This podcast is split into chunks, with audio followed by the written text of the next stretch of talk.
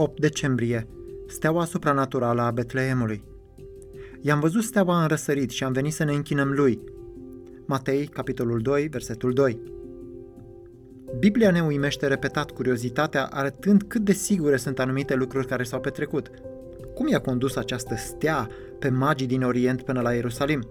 Nu se spune că i-a călăuzit sau că ar fi mers înaintea lor pe calea către Ierusalim.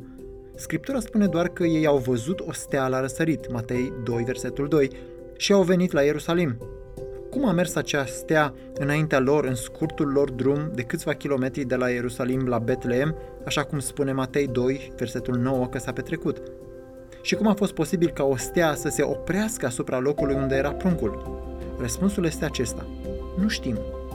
S-au făcut numeroase eforturi de a explica acest fenomen în termenii conjuncției planetelor, a cometelor, a supernovelor sau unor lumini miraculoase. Pur și simplu nu știm cum a avut loc. Vreau să te îndemn să nu devii preocupat, să nu rămâi ațintit la teoriile care în final sunt niște biete încercări de a explica fenomenul, dar n-au mare importanță spirituală. Voi risca să generalizez aici, dar fac asta ca să te avertizez. Oamenii preocupați de astfel de lucruri, precum mișcarea stelei, felul în care Marea Roșie a fost despărțită, felul în care mana a căzut pe pământ zi de zi, în care Iona a supraviețuit în burta peștelui sau în care luna se face sângerie, sunt în general oameni care au ceea ce eu numesc o mentalitate înclinată către lucrurile neînsemnate, marginale.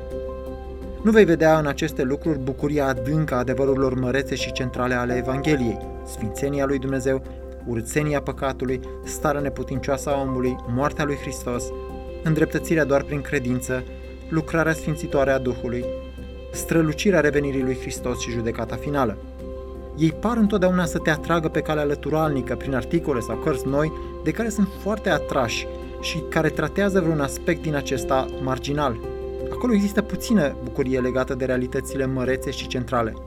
Dar ceea ce este clar în această chestiune a stelei este că ea nu face un lucru de la sine. Ea îi călăuzește pe magi către Fiul lui Dumnezeu ca să îi se închine. Există o singură persoană în gândirea biblică ce poate sta în spatele acestei mișcări intenționate a stelelor, Dumnezeu însuși. Așadar, lecția este clară. Dumnezeu îi călăuzește pe acești străini către Hristos ca să îi se închine, iar el face acest lucru punând în mișcare influența și puterea lui globală, probabil chiar universală, ca să se împlinească totul. Luca ne arată că Dumnezeu influențează întreg Imperiul Roman, așa încât acel recensământ să aibă loc la momentul precis pentru a aduce o fecioară neînsemnată la Betleem, pentru ca astfel să se împlinească profeția despre nașterea fiului lui. Matei ni arată pe Dumnezeu influențând stelele de pe cer ca să aducă o mână neînsemnată de străini la Betleem, astfel încât ei să se închine fiului.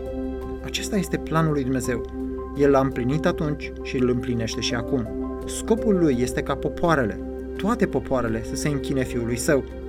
Aceasta este voia lui Dumnezeu pentru oricare persoană din biroul în care lucrezi, din clasa în care studiezi, din vecinătatea ta și din familia ta. Așa cum spune Ioan 4 cu 23, astfel de închinător dorește Tatăl. La începutul Evangheliei după Matei vedem un model de tipul vino și vezi, dar la finalul Evangheliei el se schimbă în mergi și spune Magii au venit și au văzut, noi suntem chemați să mergem și să spunem. Dar ceea ce nu se schimbă sunt planul și puterea lui Dumnezeu prin strângerea la oaltă a popoarelor ca să se închine Fiului Lui. Preamărirea lui Hristos în închinarea fierbinte a tuturor popoarelor este motivul pentru care această lume există.